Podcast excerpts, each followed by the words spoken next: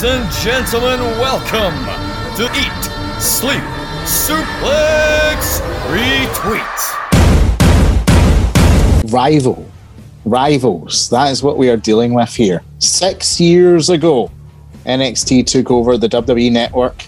NXT Takeover Rival.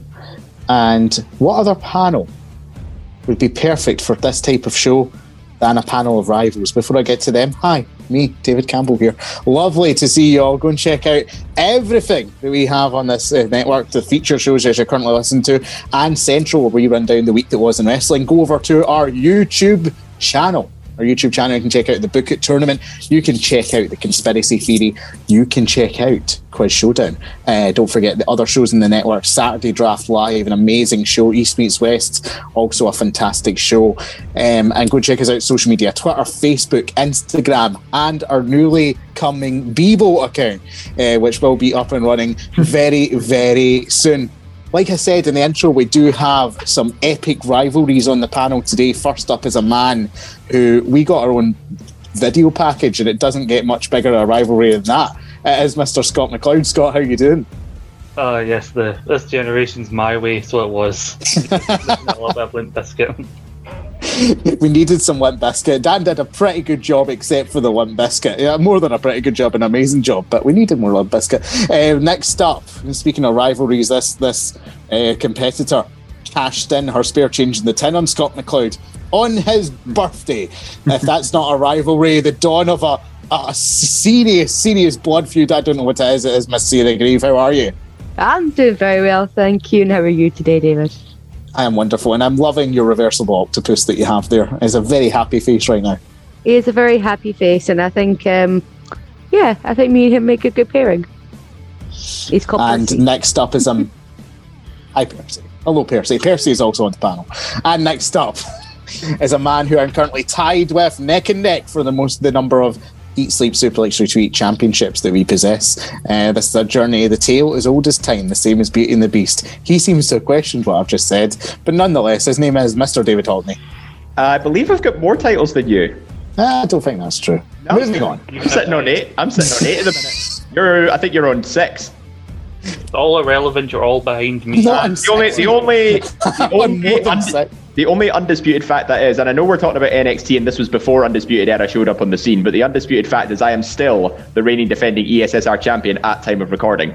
Sir. Boo! Percy. Boo. Boo this man! This is Percy Boo. 2.0. Percy's- Oh, Percy's no Percy happy. David, It's not. David, you are on eight. I'm on seven. But as this show comes out after the Rumble, and I'm going to win the sweep there, I just, you know, I, I made sure things were consistent for the release order. Uh, anyway, we're, we're talking about NXT Takeover Rival back in 2016. Uh, first off, I'm going to come to Sarah. Sarah, you've been a fan of NXT for the longest time, as Billy Joel would say. Um, what are what are your memories of this period of this time in NXT history?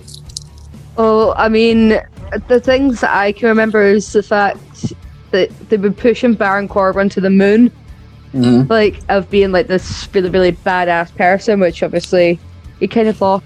He kind of lost in the years after that, but uh, I mean, it's just it's a good old Full Sail pay per views. I mean, they weren't even deemed pay per views. It was just you know I want to showcase this talent and that's exactly what they were doing. I mean, my boy Finn Balor had Mhm. like basically just come in at this time, um, Yeah. or not even too long ago. Um, and the fact that like Hideo Itami was meant to get pushed to the moon, and this is before his injury as well. So it feels very strange calling him Hideo Itami.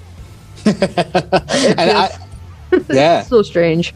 It is mental. And, and Scott, I do have to say a theme that I think will be running through this podcast is that this is NXT like on the very precipice, like just before they exploded into becoming like the third brand of WWE. Wouldn't you agree? Yeah, definitely. I think when they start regularly doing uh, takeovers out of Full Sail, even though Full Sail had a really good atmosphere, they started doing like being part of the big four pay per views and being in actual arenas. That's when I think they really exploded. And it's interesting for me because I've only seen this show twice before, including the time I watched it for this show. Never seen it at the time.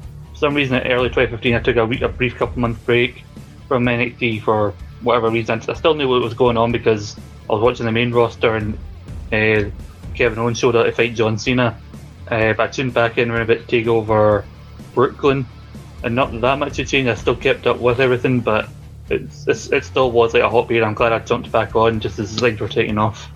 Yeah, definitely. And I think Dave, this is truly a it's truly a changing of the guard in NXT. Like we'll see from the position on the card, people who might have been higher previously are no longer up there. The the, the usual the regular suspects are being used more to put over new people. Like this is a transitional period in NXT's history uh, at Rival here. Yeah, massively. Like when you look back on the card and when it was recorded, you you almost have to take a moment to realize that this was the year that we got that excellent match between John Cena and Kevin Owens at Elimination Chamber, and it was the same year that the well that Stephanie McMahon announced the Women's Revolution. Uh, of course, she does. Uh, when you know Charlotte, Sasha, and Becky all went up to uh, in that sort of big faction warfare with the Bella Twins and Alicia Fox, Naomi, etc.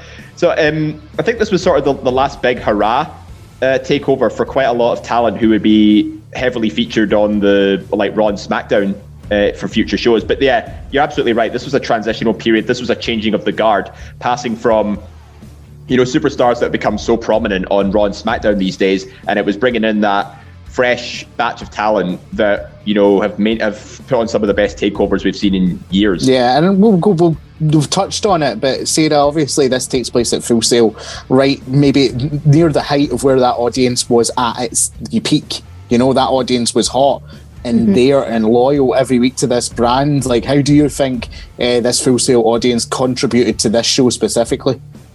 I think it, it did play a big, massive part in it because, like you said, it's a loyal fan base. They've been on that journey. So it's not like you're a casual fan just tuning in just because.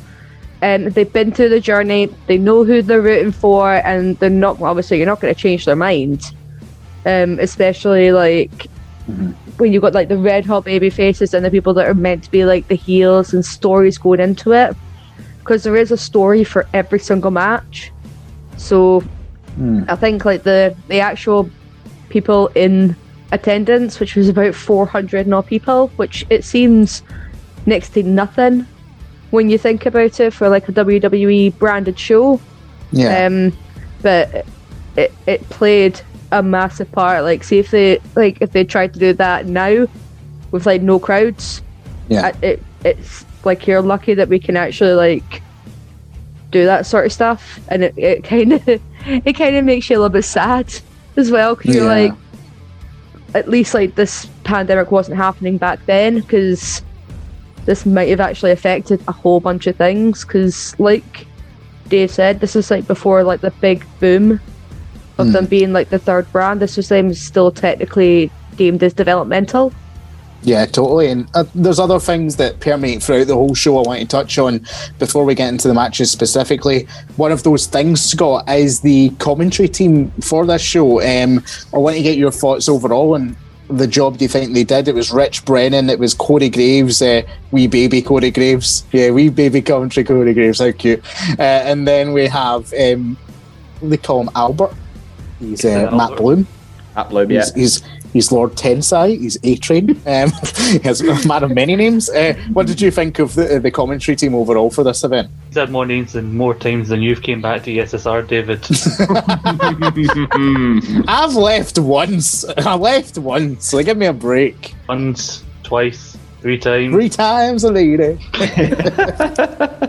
yeah. Uh, I, I thought it was a decent team. You know, I remember Rich Brennan mainly because like he's had a few moments where they've been included in sound bites and video packages that have been used to show like best moments in the history of NXT, but he's just one. He fits in that weird category, just like indifferent play-by-play guys, like Diet Michael Cole's that they've gotten in over the year, like your Todd Grishams and all that. Uh, I think Todd Phillips kind of fits into there, but Todd Phillips does it a lot better, so he's kind of a, a less good Tom Phillips. Corey Graves was coming to his own. He was really taking advantage of the uh, the role he was, was coming into because he's not long retired at this point. And Albert, he was okay. I think it was. I get why they had him on because he was one of the head trainers at PC, so he has a relationship with a lot of the people involved, and he's watched their progress. So having his like point of view, I think was a decent uh, point of view to have. See, to be honest, I- think I, I'm a bit more negative on it. But before I reveal what I think, like Dave, do you agree with Scott on the commentary team? To be honest, I actually didn't know that Rich Brennan was on the commentary team until I actually went back and watched the event. That, that's how forgettable he was. but I knew by that point, you know, Corey Graves had just sort of settled into his commentary role, and he took it like uh, like a fish to water. He was so he just felt so natural on the on the headset. Same goes for for Matt Bloom because obviously these guys, you know, they train with the superstars like in the performance center. Obviously, Matt Bloom was a, was a coach at the time, and I actually think those two, who were meant to be the sort of um, supporting commentators, you know, the sort of uh, the color commentators, whereas Rich Brennan was more the play-by-play. I actually think they could have just called that show on their own. Like they, they, Rich Brennan was just a bit of a third wheel for commentary in this case. Here's what I'll say: Rich Brennan is, is- you know, we've used this expression. Scott likes to use it a lot as well. As dry toast. He's dry toast with no butter.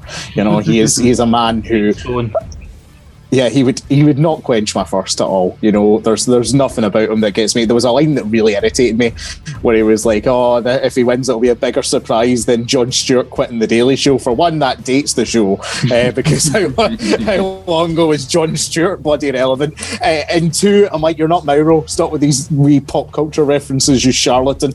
Uh, Graves, I thought, wow. Graves, I thought, wow, good. You know, Graves was good. But you, one thing he kept doing throughout this show was being critical of the wrestlers. He kept saying, oh, they're giving their opponent time to recover. Oh, he's hmm. giving him too much time to recover. Oh, do you think she's giving her too much time to recover? Graves, get a grip. Like, it's just as though he wanted to see. Do you know the reason for NXT's fast paced style? It's because Corey Graves got himself in commentary. And everyone was like, oh, we better not let him criticise the fact that we're taking five seconds to get to a cover. You know what I mean? Like, give me a break. I mean, he, he was quite critical of the tag team match as well. Because I think there was a couple of points where he's like, you know, I think Murphy gets gets his head driven into the mat, and he said like, Kalisto, why are you not covering him? He's basically just had his neck planted, and he's he's out Yeah. down. And then don't get me started in Albert. Like the one good thing Graves was doing was trying to form that Byron relationship that him and Byron did so well over the years, years later with Albert. And Albert could not come up with a reply to save his life. He was like, "Oh, he's just sort of laughing. Oh, maybe you're right, Graves. Oh, shut up, Albert. There's no commentator." Uh, so you guys are a bit more positive on it. to be honest, the commentary went down the show a bit for me, which is why I brought it up. Uh, and I will say, it's not a, it, for myself. It's not an overly positive show. I think, it, um, in my opinion, it's a show of two halves. Um, which I do think the second half is better than the first. But we will talk about the first match. It is Hideo versus Tyler Breeze. It's Sarah just going into this match uh, when you've seen this on the docket, two names that have obviously had very divergent career paths from this point. What were you excited to watch this match again? I mean, yes, because it's you know Hideo Itami. Um, I, I, I don't like calling him that now. Um, and obviously taking on Tyler Breeze. There was a there was a slight reasoning for that match to happen. Um, I mean, given the fact it was the fact what the storyline was, they were opponents in the first round of the number one contender tournament. Yep. Hideo Itami beat Tyler Breeze and then lost to Finn Balor. And Tyler Breeze is like, I would have beaten him. You screwed up your chance. And you're like, you wouldn't have beaten Finn Balor, honey. No, you wouldn't. um, but the actual match itself, like, I, I love the day of K- K- K- Kenta.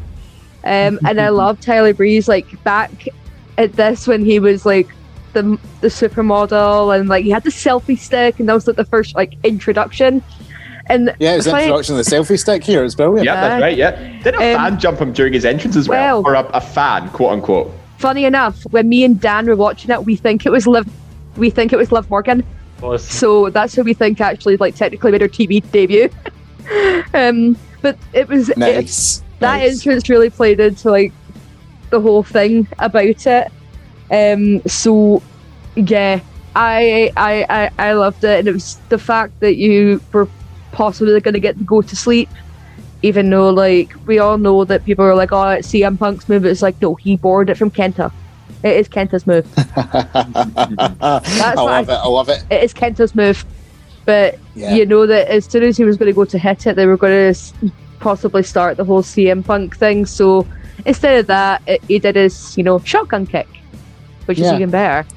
It's a good move. It's a good move, Scott. Mm. I do have to say it's a it's a decent match. This, but something about Hideo Itami slash Kenta and NXT never quite clicked for me. Like this is the period where you know he should have been firing on all cylinders. I think, and I think there was maybe something about his presentation uh, that was a bit off for me in NXT. Yeah, I think also the name change as well. They want they like doing that when Mhm. people came in, like try and brand and make it their own.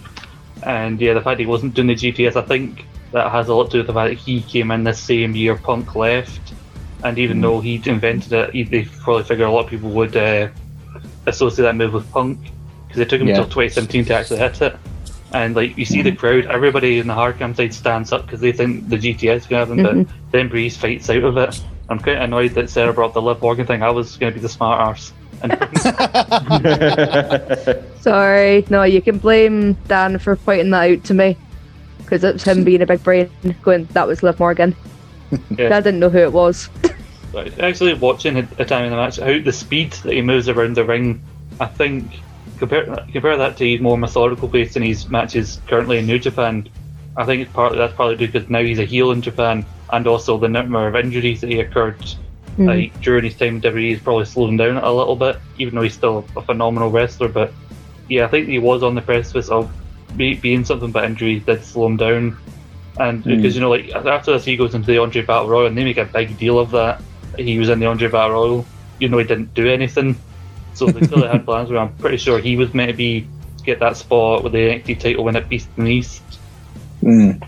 Yeah, yeah, that's the thing. I think um, they had plans for Itami and never quite paid off, but for me, it still never quite clicked. Someone, you know, the last NXT almost back to the future review we did, Dave, uh, I was very, very, very positive on Tyler Breeze. Now, I don't think he's as yeah, good just a here little bit. Yeah. yeah, it's not, you know, the feud, like Sarah said, it's a bit of a thinly built feud coming into it, but it just shows how much faith uh, the, the brass at NXT had in Tyler Breeze to once again put him in an important match on the card, put him in an opening match, and trust him to get over the guy that they were going to push to the moon after this. Yeah, that, that's been the formula for NXT for quite a while. They always like to start with a strong opening match, and you know Tyler Breeze was a, a safe pair of hands, you know, to get the crowd, get the get the show rolling. But I have to agree in the fact that I think it was a bit, it was a little bit underwhelming from what I from what I mm. watched. I mean, the match only lasted like just just over eight minutes, Yeah. and it felt like you know Breeze was in control for most of the time. Like there was obviously lots of spots where Breeze was targeting Itami's leg.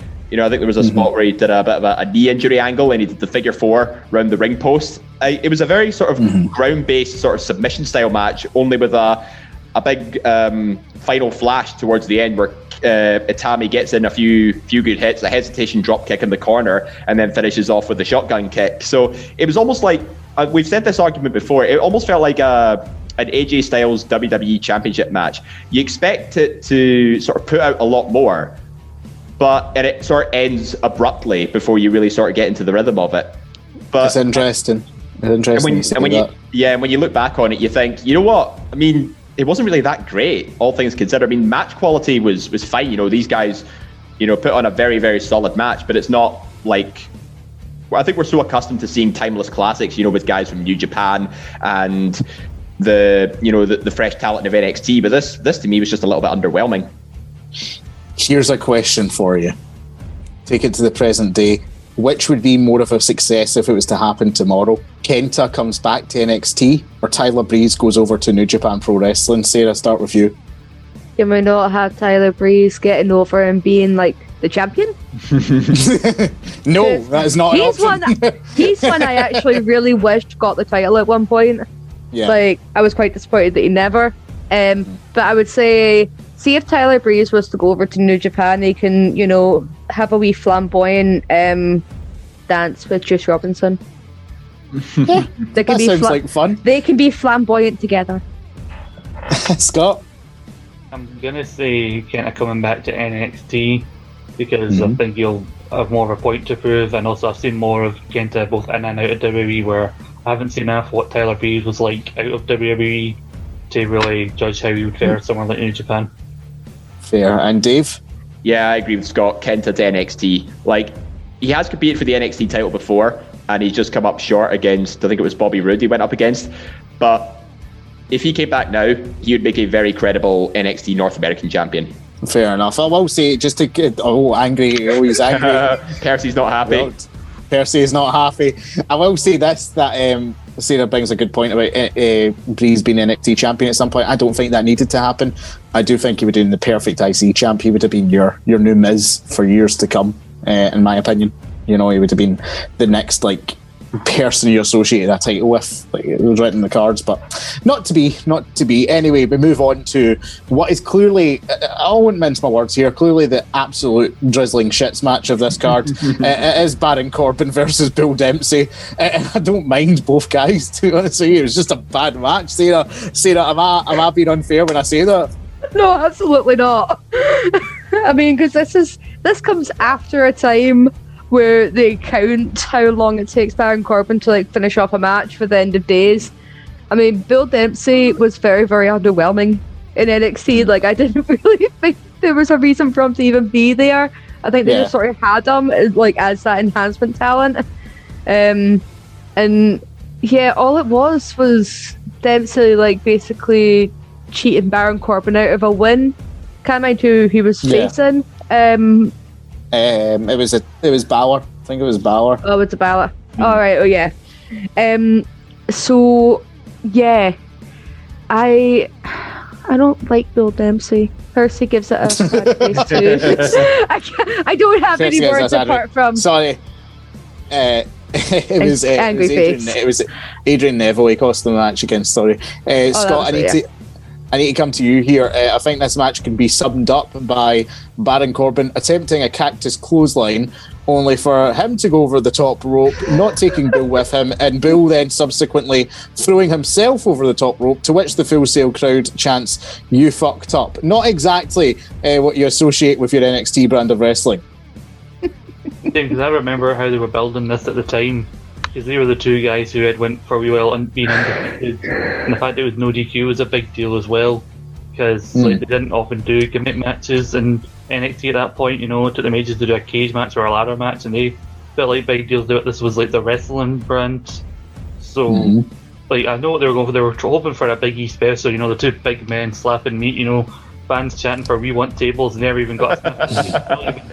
barely even got a chair involved. Like Baron Corbin botches that uh, end of days on Bull at the end when he tries in with a chair, and fans boo because he dropped the chair and uh, it wasn't used.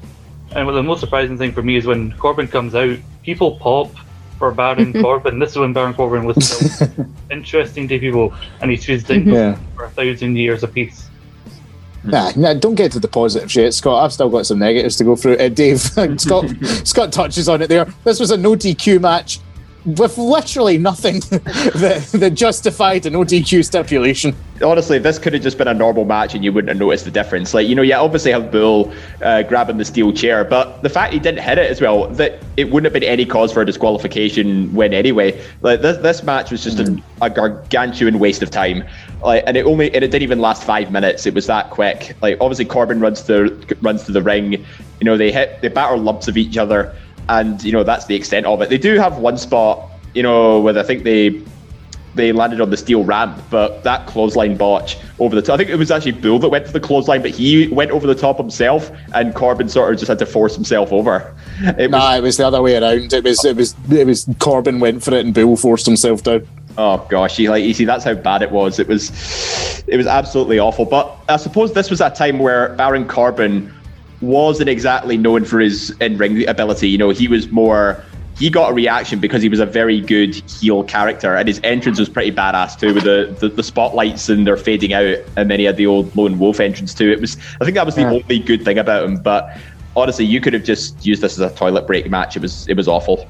I will say this, Sarah. Dave brings up a good point that in this, and Scott said it as well. Corbin was over in NXT. The NXT crowd liked Corbin. Why do you think that was? Was it because he was unlike anything else that was on the brand at the time? Was it because he had a really, he did have a legitimately cool look? Like, what's, and how would you compare it to how he's presented now? Do you think it's better or worse than it was back then? I mean, see his music before King of the Ring, best mm-hmm. music ever. Like, if they maybe introduced that music with his lone wolf character, I mean, I- think he he had a different look, uh, and he, he did come across legitimately as an arsehole, which Mm. again, but he was beating up people that maybe weren't as over as well. Um, and you know what? Sometimes wrestling fans are like, they'll like whatever they want to like just to spite other people. Um, Yeah. Even if they're not meant to like it, they'll go out of their way to go, no, no, we like this. We like this. Mm. It's, you know, it's it's it's little things like that, and I think that's probably what got him over was the fact that he was interacting with the fans as well, like trying to cut promos or anything, and they were they were just sort of being fed it, I suppose, Yeah. in a way. I mean, you tend to always find it funnier, like you see it at like ICW shows and such. Like I'll use that as an example. That if someone's trying to cut a promo and then you get people like yelling in the ring to them, and then they stop their promo to then break character, you find it a little bit funny, and it it sort of I'm not even I can't even remember the word that I'm trying to do, but it, uh, it coaxes them on to do more. Yeah, yeah. So that that's kind of I think what's what got them over. But then again, like Deep Six and End of Days, badass moves, loved them, absolutely loved them. Yeah. Scott, did you have something to add to that there? Yeah, the thing about Baron Corbin is, yeah, I, I said to you, this is before he, was- his feuds were going for ages. he's- You call this like a transitional period. I think matches like this kind of show that because this is before Baron Corbin would go on to face, face his greatest rival, uh, his own hairline, Mm. which is a battle he would fight for many years and then lose. I know the struggle.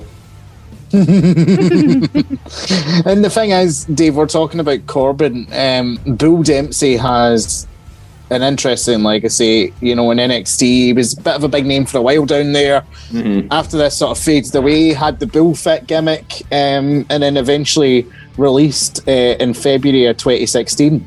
Mhm. Um, so really not a not a you know shining legacy in the end. What do you think went wrong for Bull Dempsey?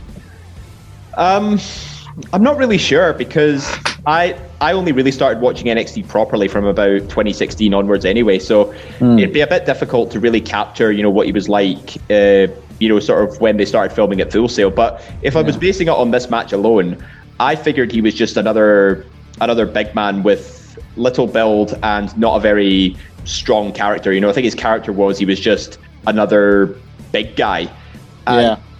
if if I had to judge his performance on this match alone, it would have been pretty poor. And I'm su- not surprised they actually let go of him a year after because NXT's most of NXT's better matches are usually better with smaller guys and smaller, leaner guys. The ones that you know they've got the stamina, they've got they can pull they can pull off some high flying stuff as well as technical prowess. And Bull Dempsey, I just don't think he was made for the NXT brand. I think that NXT needs to learn their lessons and look to the past with the likes of Bronson Reed because I think he could be set for a very similar path uh, if they're not too careful with him because I don't think that he has uh, much of a gimmick going for him. I think he could go down a similar path with Bull Dempsey. And looking back at this, as that was a thought that came to mind. Another thought that came to mind was how strange it was to see uh, Murphy uh, at this time, considering you know he's done nothing for me in this later the previous season of the draft uh, time of recording. What a waste! What an absolute waste! But he was champion with Le- Wesley Blake, Blake at this point, um, pre Alexa Bliss joining them, I believe. Uh, yes, uh, a forgotten son indeed. Um, but they were taking on uh, the Lucha Dragons, not the Lucha House Party, as I, I, I first, you know, immediately have become conditioned to thinking whenever I hear that music. uh, it was Sin Cara and Kalisto.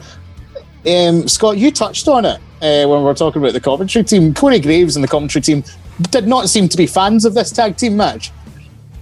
I know they don't. They don't seem to be familiar with the concept of selling. And you did have to try and like tune out to best enjoy this this tag team match. And I think when Blake and Murphy came in, it was very weird to know what to make of them because they kind of they did come in out of nowhere. Yeah. And they came in the shot team. They kind of become that uh, ironically a forgotten team, given that not long after this, this is when the tag team division would really take off with the influx of the, the Dusty Classic and DIY, uh, American Alpha, the Revival, and people like that. And so getting guys like that kind of get left aside. And I thought it was interesting. Was like I thought, oh yeah, I remember this was a good period for Sin Cara, and I, and I wasn't botching as much. watches like one of his first moves in the match, and then you know he falls on his ass when he like slips, kind of going for a move over the top. Yeah, And I love I love how Graves tries to justify the first spot. and She's like, "Oh, what a reversal uh, from Yeah. Leslie." I'm like, "We all seen what happened. Come on." I do like they said, uh, oh, Sin Cara, he's been actually been having some singles success away from Kalisto on main event and Superstars, and uh, ironically, a year later, they look at Kalisto and thought, this is the next famous Mysterio, and they try to put the US belt on him. Yeah, yeah. Uh, put him in fucking matches with Ryback, didn't they? At one And, point Albe- as and well. Alberto Del Rio as well, yeah. Oh God, this is giving me strength. Anyway, uh, but Dave, we'll, we'll come to you. Like uh, this was, you know, I, I, we're slagging it here, but we're about to have the first Dusty Classic uh, coming up not too long in the future. NXT. This was really before the tag team division was going to be set alight. But Blake and Murphy were a bright spot of this period, like Scott was saying. Like they were an impressive tag team at a time where NXT wasn't necessarily known for its tag team wrestling. Should their legacy perhaps be bigger than people speak about it? Yeah, I agree. Like Blake and Murphy, when you look back at them, you know, uh, look, back at them on this event, you'd be amazed that you know they never made it as far as you know 2016. Obviously, Murphy went to 205 Live, and uh, Murphy, oh sorry, Blake was forgotten about literally. Um, Yeah. But yeah, I honestly think these guys were vastly underused as a as a tag team going forward, and because they have such good chemistry with each other right from their entrance and to the way they sort of um, gelled with each other in the ring. Like Murphy on his own is extremely talented, but I think with when he's teaming with Blake, he's just as effective. The Lucha Dragons, you know, they were the ones to defeat the Ascension, so you thought, okay, maybe these guys are actually doing pretty well together, but this match was a bit of a letdown. Uh, when when trying to you know have some faith in the Lucha Dragons to pull off a good match, but obviously the botch curse was still hanging over them.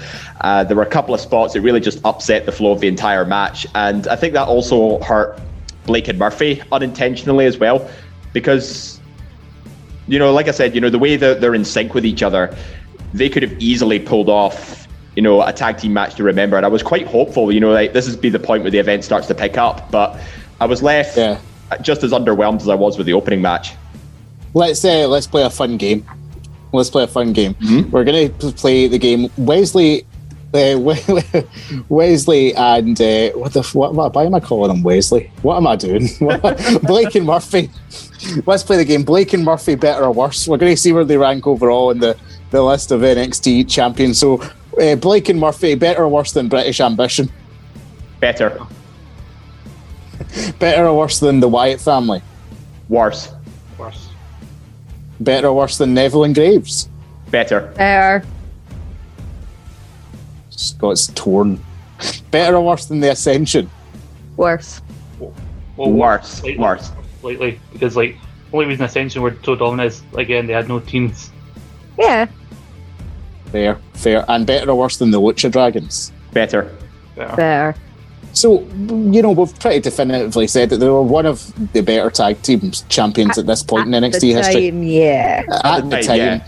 I'm They not would never- going they to say. would never survive in I'm not going to say Blake and Murphy better or worse than DIY. You know? Never. Oh no no no no worse worse. don't, don't, don't. Just don't mention that word to me. DIY? Ciampa Gargano? Or Trail? Chrome Hearts. Chrome Hearts? You've Anyway. only gone and done it now, Dave. Oh, Roll made, the eh, credits. oh, I made Percy ups- I, made up, I upset Percy again. Anyway, we're going to put the Both of you watermark in did. this show. We're going to put Both the of you- watermark in this show, and Percy's going to attack us. Um, anyway, moving on. it's a pandemic. It's, it's social distance. He'll whack you with his tentacles. Bam. Uh, Dave, Wait till one of our birthdays. Andy will hide in the toilet. Uh, but Dave, we're moving on. To, What I said this was a show. I said this was a show of two halves, uh, and we're finally getting to the better half of the show. And Finn Balor versus Adrian Neville really sets Yes. the tone for what we think of when we think of an NXT brand of wrestling, doesn't it? Mm. Like you know the the demons brought out again as well. You know it's when the demon comes out, it's going to be an awesome match. And I think this was a time you know Balor brought out the demon for takeover appearances or sort of big big matches. He didn't just bring out you know as and when he needed it. Like he was always Finn Balor on NXT TV, but uh, obviously this was a, an important match, so he had to bring the demon out. And Neville at this point, you know, he was fighting to become NXT champion again because he lost to Sami Zayn in the prior. But I believe this was Neville's actually farewell NXT match before moving to moving to Raw. Because I remember at Elimination Chamber that year, he actually went to face Bo Dallas. And, and, the Yeah. fans were, and the fans were saying thank you Neville afterwards. It's like I don't think he, Yeah. he finished that he finished his time on NXT on an absolute high and he went out to one of the best. And the promo package for these guys was just as amazing too because they talked about how their paths were were so parallel and they both had success in Japan and in Europe. Like it, it this was a really really well hyped up match. And it, you know, it started off slow at first. You know, a lot of ground-based moves, but when they started, you know, going to the outside, you know, they did the hesitation drop kick through the barricade and they did all those high flying spots. It was it, that's when it really started to pick up. And the near falls by the end as well holy crap. Like even though you sort of knew the result when wa- watching it back the tension and the drama was still there. And that's what really made this i, I would say this was match of the night. This was a very well paced match, but Sarah also had some really good spots. Do you remember any specifically from this match that you thought added to the wow factor or the rewatchability of it? I mean, like Dave said, the the running drop kick uh, that Finn done to Neville when he was against the like against the guardrail, like that again, big money move, especially with two people that have that particular style. I mean, Yeah. for me, this is my kind of match because I like the fast play, fast paced, high flying, like flippy stuff. Um, but like Neville doing like Yeah. his phoenix, his phoenix splash off the middle rope of all places was just like Yes. mwah, chef kisses, mwah, that was Yeah. beautiful Totally. chef kisses. I, I also loved that there was a, a point where Balor goes for a move from the apron into the ring, like a diving move, Mhm. and before he can do it, Neville, I think he drop kicks him, uh, like halfway through it. It, it looked insanely good. I loved it. Um, but Scott, I need to ask about Neville and focus on Adrian Neville at this point. Uh, uh, also, obviously nowadays he's known as the Bastard Pac. Uh, which a name I just love saying because it just rolls off the tongue, the bastard Pac. Uh, but like he, he has to be given credit for he might not have been there NXT's most you know successful period, but he really built that brand up at the time where it was finally getting some attention from the, the, the sort of wider wrestling community. hmm Yeah, and you talk about transitions. This is basically like the guy who was the longest reigning champion going up against the guy who would then go on to carry NXT for a year and be and Mm. break that record for being the longest reigning champion. Who, ironically, as we're sitting here, 2021, is currently back in NXT once again. Uh, the Yeah. it's, it's funny how they both end up. Like thinking about, I just think of him as Pac now, and um, imagine him as he is in AEW. Seeing him here, not as jacked as he is now, cleanly shaven, and he's got two names. He's not just a one name. He's got a first name. Yeah, he has two names now. First name the bastard, second name Pac. Uh, Well, certificate and everything. Ye- It's just a Sunday name. You know what I really like about about the fact that like this was a sort of goodbye match. Like later on in the year, he tag teams with Stephen Amell at SummerSlam. Mm. yeah. It, it, it just goes to show the difference, you know, between where he is now as Pac and where he was as in NXT as as Neville. Like, because in NXT, you know, he had, I think in NXT, you know, he was a lot more, a lot more down to earth. You know, he was much this very much this high flyer from Newcastle, and he was longest reigning NXT champion for a reason. But he was very, very watered down when he was moved to, to Monday Night Raw. Like they gave him the whole superhero s gimmick, the man that gravity forgot, and it was just really, really cheesy and almost too kid friendly. Whereas in NXT, you know, he appealed to that wider audience, and but so I'm just glad, you know, he's embraced this sort of darker side as Pac, and it's he just look he, he look man who looks just angry all the time, and he's he carries that in the ring. You know, his his style is is angry, and he looks like he just batter the I- shit out of you. yeah. Just remember when he became the king like of the cruiserweights. Oh, that was his best time in in WWE. Like, and the fact he was he never got that true main roster push as that heel. It, it was an injustice, and it's no surprise he, he walked out. And the thing was, like, I would have liked to have seen him get that heel run in NXT. um, because I think his style suits it. Like even he, he was forced into the role of de facto heel here because the fans were always going to cheer Balor as the, the, the hot ticket on the scene. Uh, so that's why you see Neville's the one to slow the pace in the early doors, is the one to perhaps the more vicious moveset at times. Mm. And I think they should have leaned into that. That would have been interesting for me to see. Scott, did you have anything to add? Yeah, well, I'll add on to that. Then, like, yeah, he kind of was playing the tweener because, like, not long before this, when he had the feud with Sami, he, they had him playing the de facto heel, and that basically saying, Yeah. Sami, you can't win Mm. the big one, and all that. And so, like, you feel like the first half of it, he's really grounding Balor when the commentators say, like, they both got top rope moves. It's basically a race who hits it first, and he Yeah. isn't able to hit his, like, Finn gets his, like, knees up, but then Finn managed to hit the coup de grace later on. Uh, Mm. But I think with Neville, I I think he wished it was a grip man that Gravity forgot in NXT, and the main roster just took with what they thought that meant. And I kind of like these entrants the main roster. I like people having their own specialty entrance. And uh, I remember when I think he was on the Superstars that was taped before the Raw in Glasgow. And even though I was way up at the back, I forgot that he had pyro as part of his entrance, and I've not been uh, at a wrestling show where there's been pyro. So when his pyro went off, I just bit shat myself. Back in the year, Christ. Yeah, I was there too as well. I think me, me and Stacey were just a couple of seats away, and he was him versus Titus O'Neil was the first match of the night. nice. Oh yeah, nice. but but yeah, uh, my, my last thought on this match was, um, you know, s- Balor's still in NXT right now, and if and Pac's currently on AEW. See if they ever did an interpromotional thing. Can you imagine how good it would be to have the Prince Balor versus the Bastard Pac, a rematch from six Yeah. years ago? Like, oi, oi, oi. Like I'd, lo- I would love to see that. you watched this match, I forgot like that yeah, was the, the demon in this match because like it was still a very much an occasional thing in NXT. Now you realise that I'm pretty sure like yeah, a match in with Andrade in Saudi Arabia in 2019. I think that's the last time he was the demon. So Hmm. like, he went from like the demon out a bit too often to now it feels like forever since we've we've seen the demon. But I think that they played to the strengths of that because to me, the demon shouldn't be a character. I liked the presentation of it here. What they said was, "Oh, he's a man with face paint," and they acknowledge it's just face paint.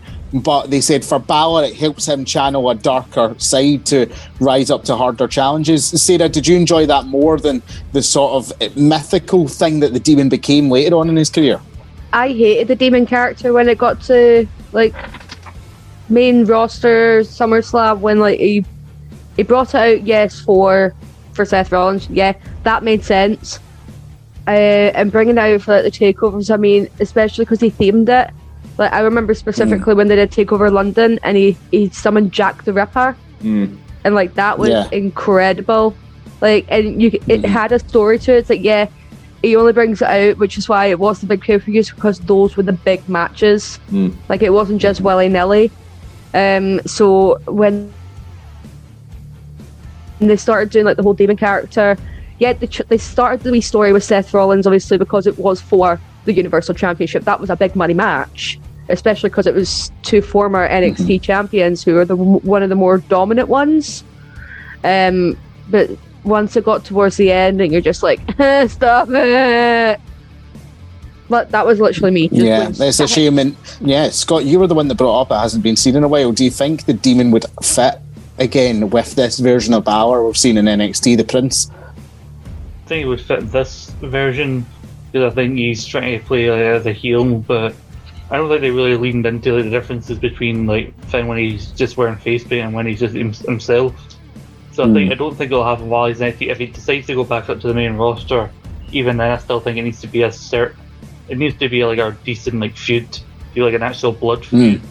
Even then, like you need to be careful how you present it because it just fell into the trap on the main roster of a oh, Finn Balor's not good enough to fight, beat this guy on his own, so he needs to slather himself in paint, and somehow that makes him invincible.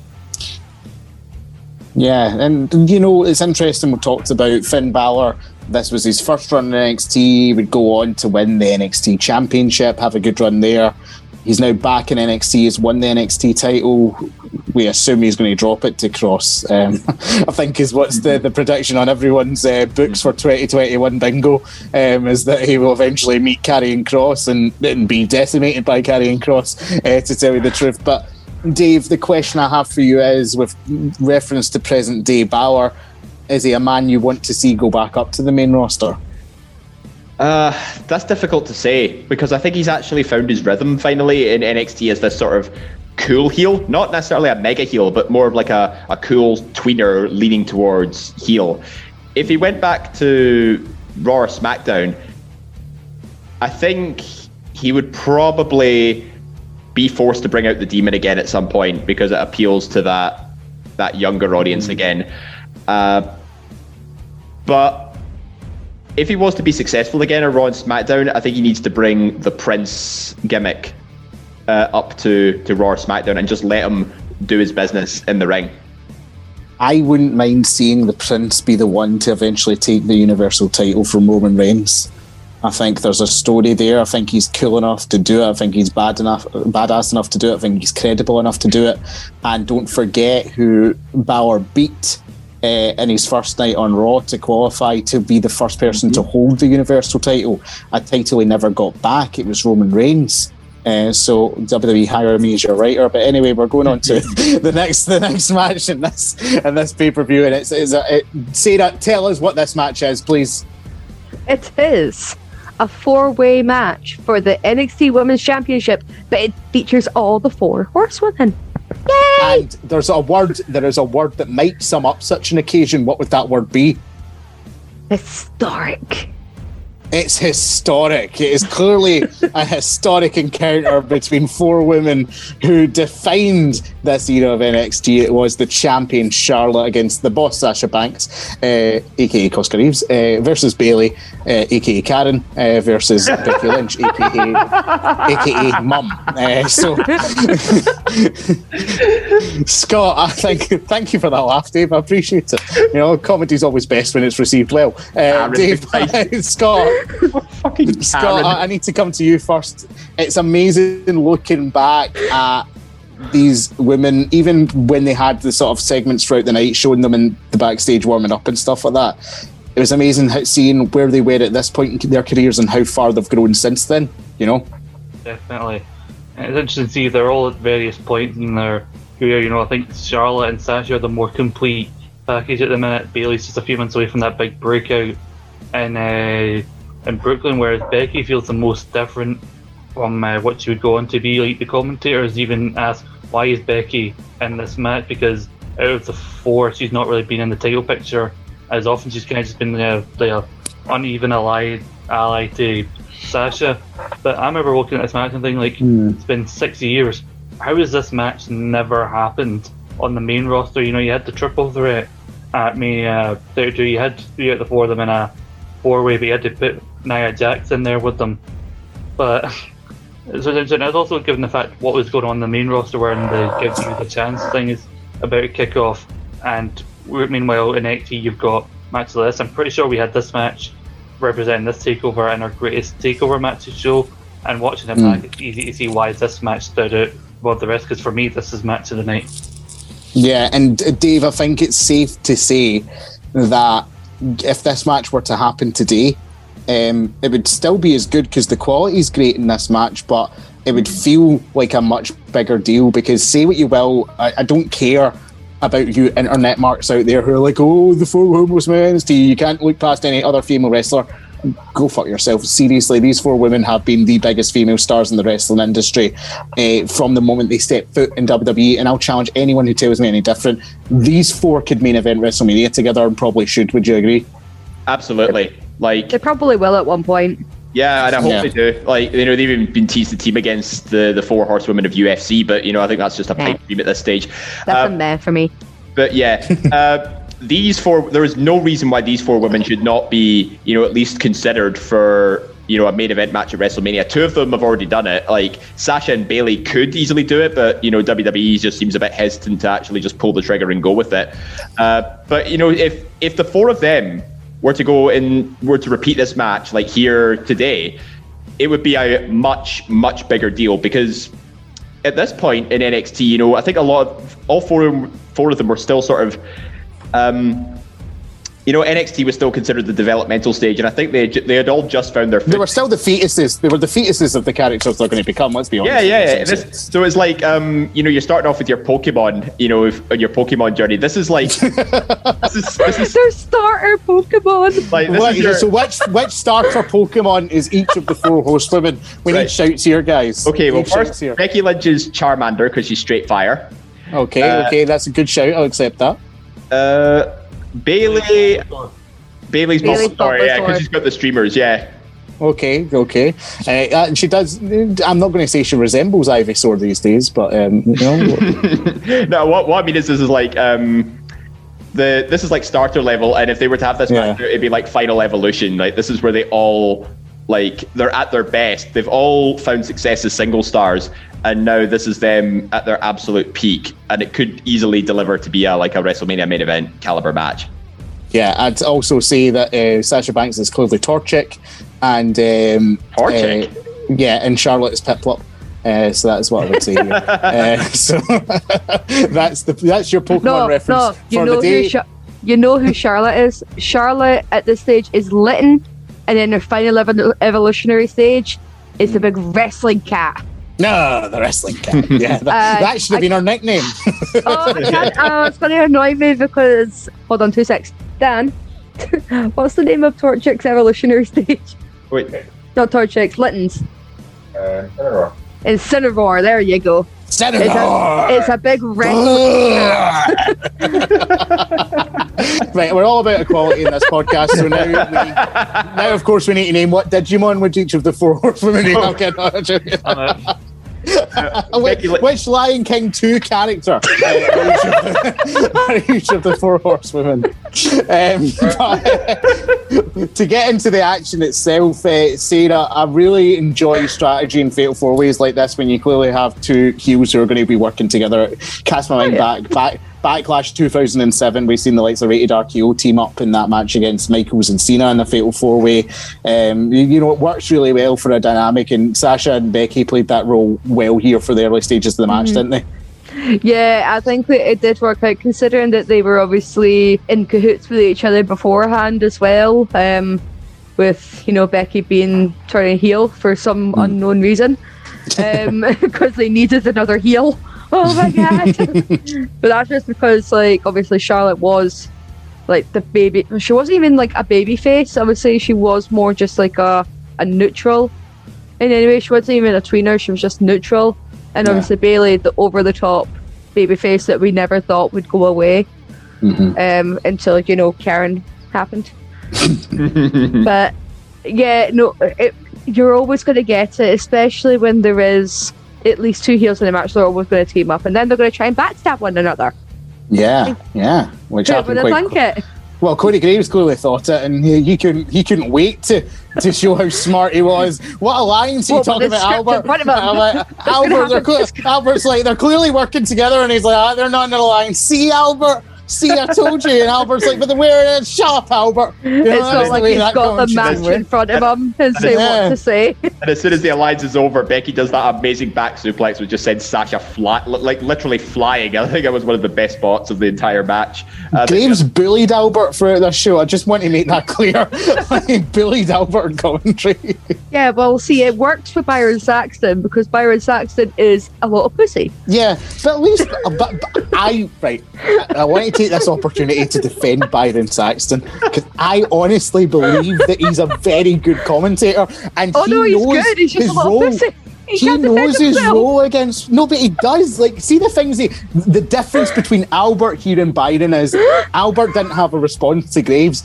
The things Byron said, while he might have said it in a little pussy, whiny voice, like you're saying, at least they made logical sense. You know what I mean? He'd always have a comeback, and I'll never forget Byron at Kofi Mania getting so excited when Kofi qualified, and he storms down to the ring with the roster, and he's so he's so smiling, he's banging his hands at Kofi Mania, and I, I love Byron. I, I genuinely, we're not here. eh, We stand Byron in this podcast from now on. I'm here, no hate, whether I'm on the show or not. No one is slagging Byron off. Scott, back to the wrestling. Uh, but um, there were, were some. There was memorable pieces of action in this match. Did you have any uh, noteworthy moments that caught your attention? Fall back to the fact that Bayley tightens her hairband or ponytail right before she does an elbow in the corner because the ponytail is the source of all her power.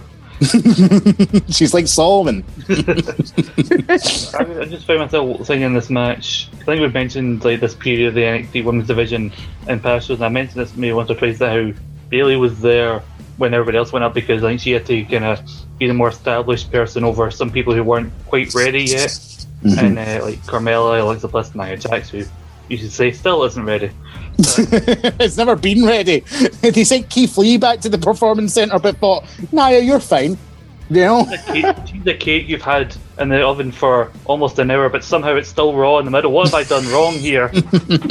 like, just throw it like lost cause. But I don't care if the cakes are related to The Rock. But I'm looking like Becky did have a hard time when she got to the main roster as well. Like, because you had Paige blatantly saying to her, "You're the least relevant of all of us," and I really think Becky should have stayed well, as well. Not to stay, not to feud with uh, Bayley, but to also help some of the up and coming uh, people. And I think actually, if you held off a couple months on Asuka winning the title and have Asuka beat Becky before getting to Bayley, if ever, you ever beat two of the four horsewomen on her way to the title because Asuka was the most ready out of anybody to take the title from Bayley. And it would have be established a new year. Like it's no longer the four horsewomen era of NXT; it's Asuka's era of NXT. Yeah, and eh, Dave, you had something to add there. Yeah, I was just. Uh, it, it's, it's weird to look at Becky Lynch from this match and where she is now. I think she has had the most growth out of all the four women involved. Like Charlotte, you know, she's been the absolute best wrestler like since since she joined NXT, and she still carries that legacy to this day. Sasha Banks, excellent character as the boss, and she's obviously maintained that. I think the only thing that's changed about her is her hair color. Uh, Bayley obviously went from you know lovable child to rebellious teenager, uh, but Becky definitely went through the most change. You know, she had you know the traditional wrestling ring gear on first, then she dyes her hair orange and starts dressing like a really weird train driver, and then uh, you know nowadays we recognize her as as the man. so, uh, and it's it's really great you know to see that she's actually put herself as arguably the most talked about of the four of them now, except except maybe with Charlotte as a close second. I think I think she is. I think if we're to do this four way now, what's good about this four way nowadays, if they were to do it, is that all four of them now feel like they're on an equal playing field. You know, that wasn't even the case maybe one or two years ago because Sasha and Bayley had some dips in form, but now after you know how good they've been, like Sasha's a breakout mainstream star because of the Mandalorian. Koska Reeves hashtag Koska Reeves, everybody. You know she had a DDT in Boba Fett. Not many. WWE superstars can say that. A tornado DDT on Boba Fett. Oh, Boba Hello. Fett. Exactly, exactly. Bayley, oh. you know, she's had the summer of Karen. Uh, as we've alluded to, uh, you know, like she is, she is definitely, you know, now a force to be reckoned with, and probably the, I'd argue the best heel out of all four of them. Uh, Charlotte, like you said, great wrestler, fantastic technical wrestler. Um, at time of recording, her dad has been a creep, and she's telling him off. So that's possibly the biggest babyface she's been in, her, in her entire run of the company. And then, of course, Becky, you know, relinquished the title, year long plus run with the Raw Women's Championship, first women to win in the main event of WrestleMania. They feel like it's emotional to say because we've done the show on them before, but even at the time we did the show, like I said, it was hard to say that they were all legends in their own right. At this point, they feel like legends. At this point, they feel equal with the wrestlers that we've talked about that inspired them. They feel on the same par as Trish. They feel on the same page as Lita. They feel on the same page as like a Sherri, Martel, and Ivory. You know, these trailblazers of the world. I guess I'll mention Ivory to the cows come home. I love Ivory. But they, they, they feel they feel just as big a deal, if not bigger, because these women, like I said, they have elevated this company, they have changed this company. And when you look at this fatal four way match, this was this was the one that made people take notice. You can talk about where the revolution started and all that, Paige and Emma and what they were doing before, but you'd be lying if you said it wasn't this four way that was the true turning point. Because three of these four women were the three women that got called up to supposedly change the brand. And when the three got called up, people said, Where's Bayley? Because she was the fourth because of what happened here. You know, in this match, this is a piece of history we watched, not just a wrestling match. This was a moment in time that had to be captured. And uh, there were some good spots I want to run through. Bayley to Bailey from the top rope uh, with the near fall on Charlotte was a, a fucking phenomenal moment. Uh, I thought Sasha had won at that point. The bank statement, Charlotte refusing to tap out, and then Sasha getting the win for Crucifix Pin, I thought was a really smart way to protect Charlotte, but also what was important about that was that Sasha pinned the champion. There was none of this bollocks that happened with Charlotte's recent NXT title run, where Charlotte was not the one to get pinned to lose it. She put Sasha over, and it was the right thing to do. Um, what I would ask you, no, sorry, Scott. Can I, can I just raise a point? I noticed that when Charlotte had it on her shoulder, we just talked about how crap this version of the women's title looks compared to the one we've got now. It's bloody tiny. It's a massive Yeah. upgrade. Actually, but like Charlotte is like the tallest woman they have on the roster at the minute. Like she's she just comes in with this toy It's like a belt. toy, aye, toy championship. Take all that off your knees, Charlotte. Like, is that the actual belt? But like, uh, Yeah. I think it, well, at least at least it's bigger than the AEW women's title. What annoyed me was the references to divas within this match. Um, the, the consummation divas, divas, and then it's like the women's championship, and I'm like, clearly Triple H is trying to do one thing, but WWE are telling him another. You know, and there's still that dichotomy there and restrictions of that. Also, the pre-match graphic when they bring up the women's title and they have the mad diddly diddly doo like sprinkly noise. Did you hear that? Did you catch Yeah. on to that? Yeah, that was fucking annoying. But apart from that, having said that, you know, as I've got into a what have the Romans ever done for us situation, this was still a, a very great match. You know, they gave us they gave us Charlotte, Sasha, Bayley, Becky, figure eights. You know, the lot. It was it was phenomenal. Um, but we do need to get into talking about the night's main event, and I'll start with Sarah for this one. Sarah, there was not a better pre-match video package in the night than there was for Kevin Owens versus Sami Zayn. This one got me hyped for a match that happened six years ago. I know. I mean, you can. It, it was really, really good. I mean, I remember sitting watching it and I'm just like, oh dang, oh dang. Because I, at the time of watching, um, was familiar. Like, I knew Sami Zayn was El Generico. I wasn't too familiar with um, Kevin Owens as Kevin Steen. And I knew that they'd obviously been like best pals and everything. Like, they they really played into that on Kevin Owens' first night, and then obviously when he, you know, near enough killed Sami after he finally won the title. A great Um, moment, by the way. And Oh, I, yeah. I, I have to be honest, if I was Kevin Owens and it wasn't kayfabe, I would have done the same thing. Um, but carry on. Yeah. Um. So again, it was actually such a good video package. I mean, two pals that have like traveled all the way through like the scene together, and this also does play to the fact that like Ke- Sami Zayn was supposed to be that guy to represent NXT on the main roster, but obviously the stuff happened in his match with John Cena didn't really go well. Um, so who would be the next person to sort of do that? And it's Kevin Owens. Just you knew he was going to be a star from the beginning, just from that one match that he had with CJ Parker, aka um, Juice Robinson. yep. So, and then just obviously he comes down to the ring, happy with his friend, walks up, ah, boom, just like I'm here for this, Mm. and you're you're just like, oh damn, oh damn,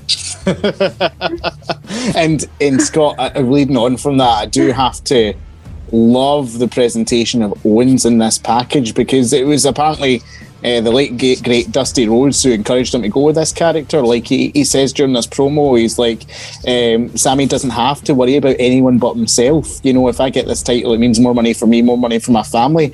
He's a heel with these very real motivations.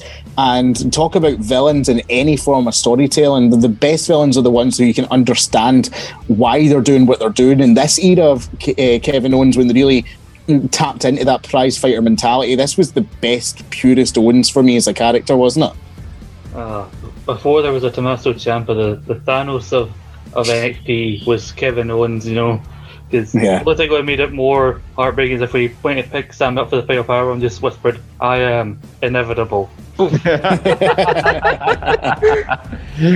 Uh, they, they present him this package like almost like he in his mind Sami destroyed their friendship first because like it was maybe our dream we would come to WWE together they called you and they didn't call me and like i've got this family to think about and like i remember i knew about their feud as kevin steen and el generico and ring of honor and places like that and And, and I knew I was hopeful when they came together at that moment at the end of, or listening, oh maybe sometimes the line they'll build to and build it, and then oh okay they're doing it right away, uh, which I wasn't complaining about.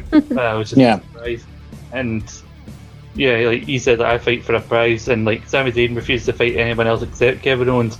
So Kevin Owens saying like, well, if we're gonna fight, I fight for a prize, put the belt on the line. So he basically got Sami Zayn to the point where he basically manipulated him from the beginning, and Yeah.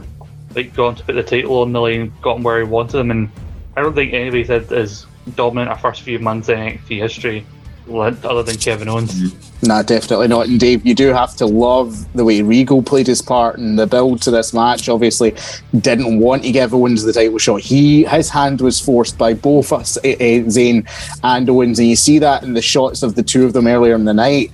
Regal's sitting by Kevin Owens, and he's very stern, and he's looking at him like, "I really want to fight you right now. Like, I, I would really like to get my brass knucks out and just clonk you over the head, son." And then with Sami, he's in there and he's very much more sympathetic. It's almost how I imagine Vince is when he's in a room uh, with Triple H compared to Shane. Uh, but like, what did you? but it just goes to show how how great a performer William Regal truly is. Yeah, those backstage promos I think really added to it, and the referee that was refereeing the match was there with it too, so that he knew exactly what was going on. Like it's just hmm. those little fine details that NXT always it always knows exactly how to pin a main event together just by analyzing every little detail. Like having the ref there, I think was an excellent addition. And you know, the, the build up to it was like you know, Sami Zayn flat out refuses to fight anybody except Kevin Owens, and then Kevin Owens take this takes this to his advantage. You know, being the the sneaky conniving heel that he is, and it actually goes on record. I think two months since that happened was when between Sami winning it and then Kevin winning this match.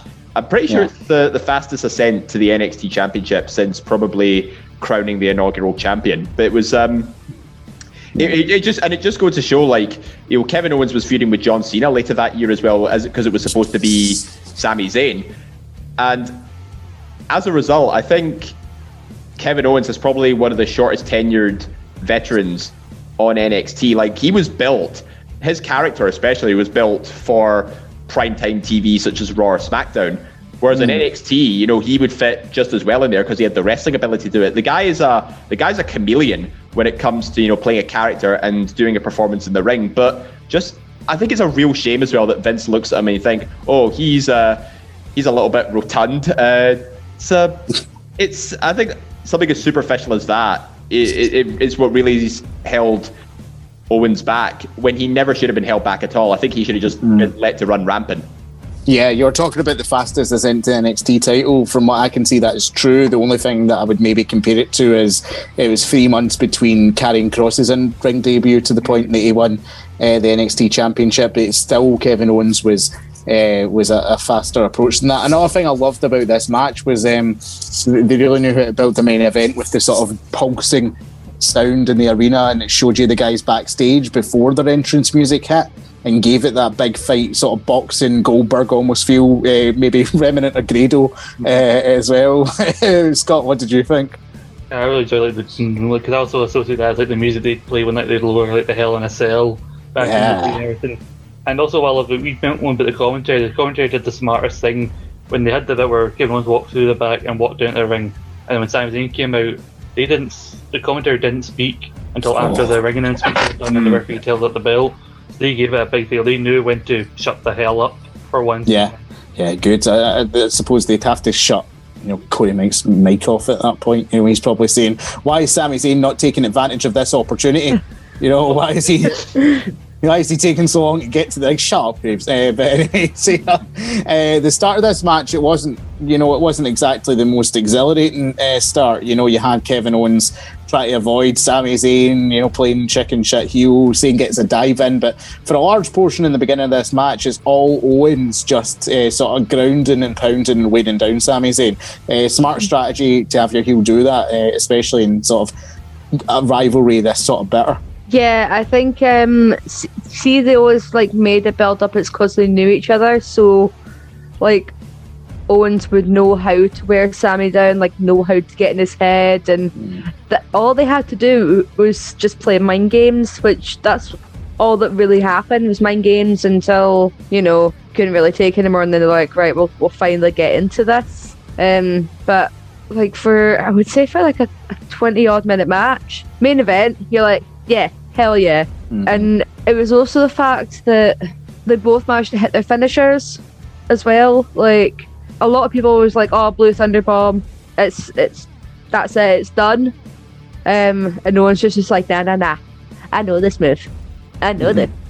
It's, it's like that's how you just you just knew that it was going to be a good match. I mean, two opposite styles as well, but people who gelled and knew each other, so you could you kind of feel like they were maybe given a little bit more control over this match because they were familiar with each other, and they Mm. probably didn't need to do the you know the WWE style of getting a producer for the match.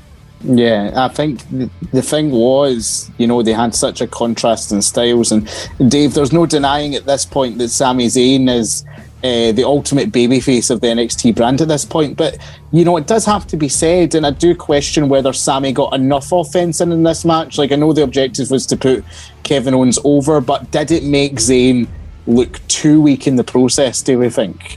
See, I actually think that's partly true because I do recall at one point on commentary, uh, I can't remember who said it exactly, but one of them said, This is giving me vibes of Brock Lesnar versus John Cena at SummerSlam. yeah, it's year." Graves. Graves said Aye, that, Graves yeah. that. Yeah, like Ke- Owens was purely the one on offense for about the first 15 minutes of the match or so, and he got some mega, mega good bumps in the corner. Like Sami was selling them like you know Dolph Ziggler sells moves. It was Yeah. these. It looked so.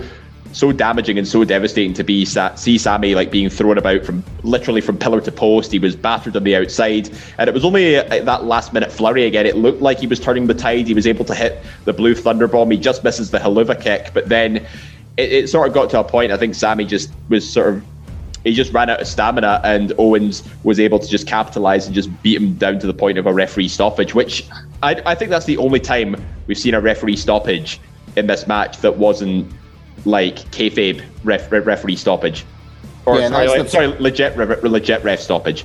And that's the thing, Scott. Like the end of this match with Owens hitting constant power bombs and and rabidly, you know, punching Zayn through the ropes as the ref and the trainers tried to see to him. It did make Owens look like a, a dangerous competitor, which was something we really did need to see from him.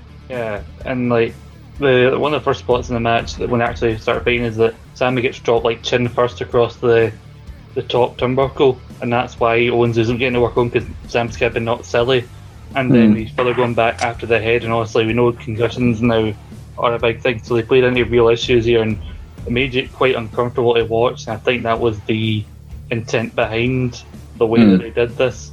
And even then, when they did the, the way it did, I think it was, was the most unique thing because, like, uh, for Sami's character, he's somebody who's not going to give up, but Kevin Owens Mhm. also isn't going to stop until he gets the title.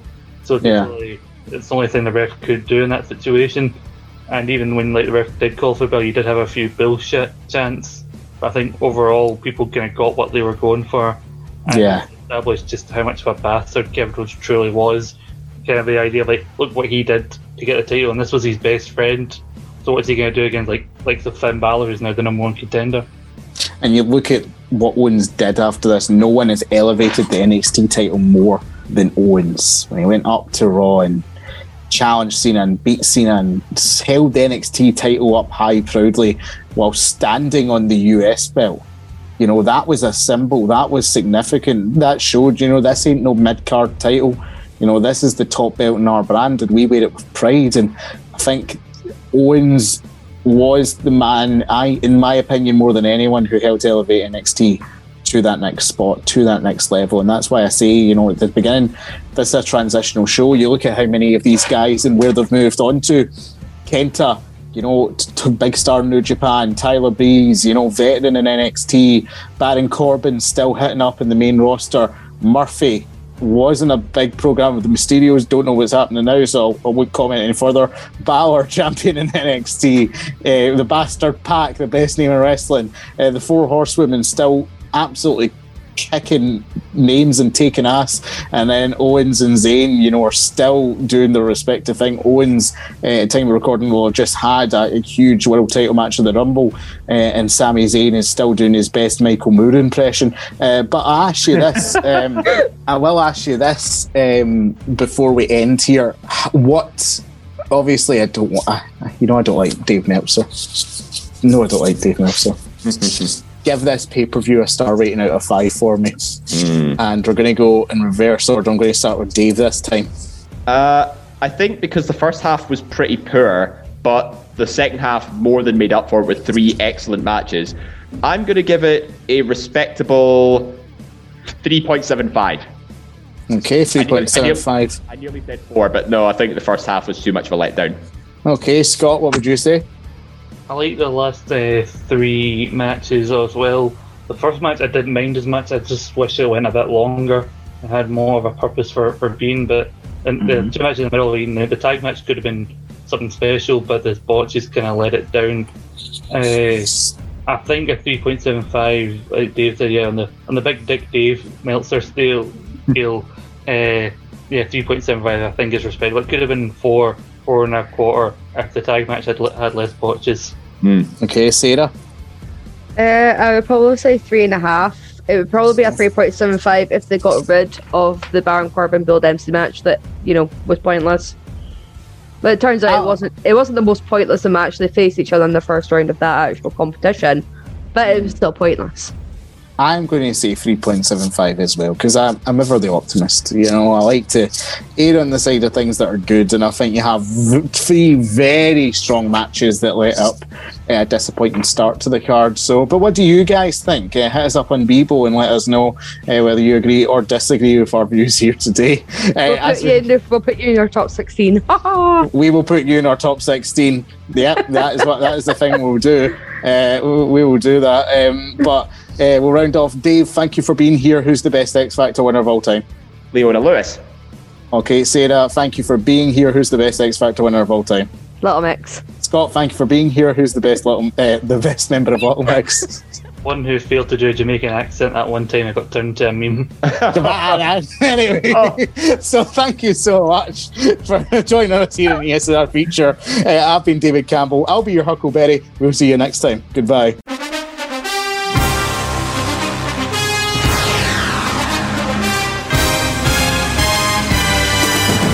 Hello, I am Jack Graham, I am Scott McLeod. And I'm David Hockney. and you can catch us hosting one of the greatest shows in the history of podcasts, Saturday Draft Live. You can tune in every Saturday to find out who on the ESSR has the best chance of winning the current season of our fantasy draft. As always, you can catch Saturday Draft Live on all good podcasting platforms.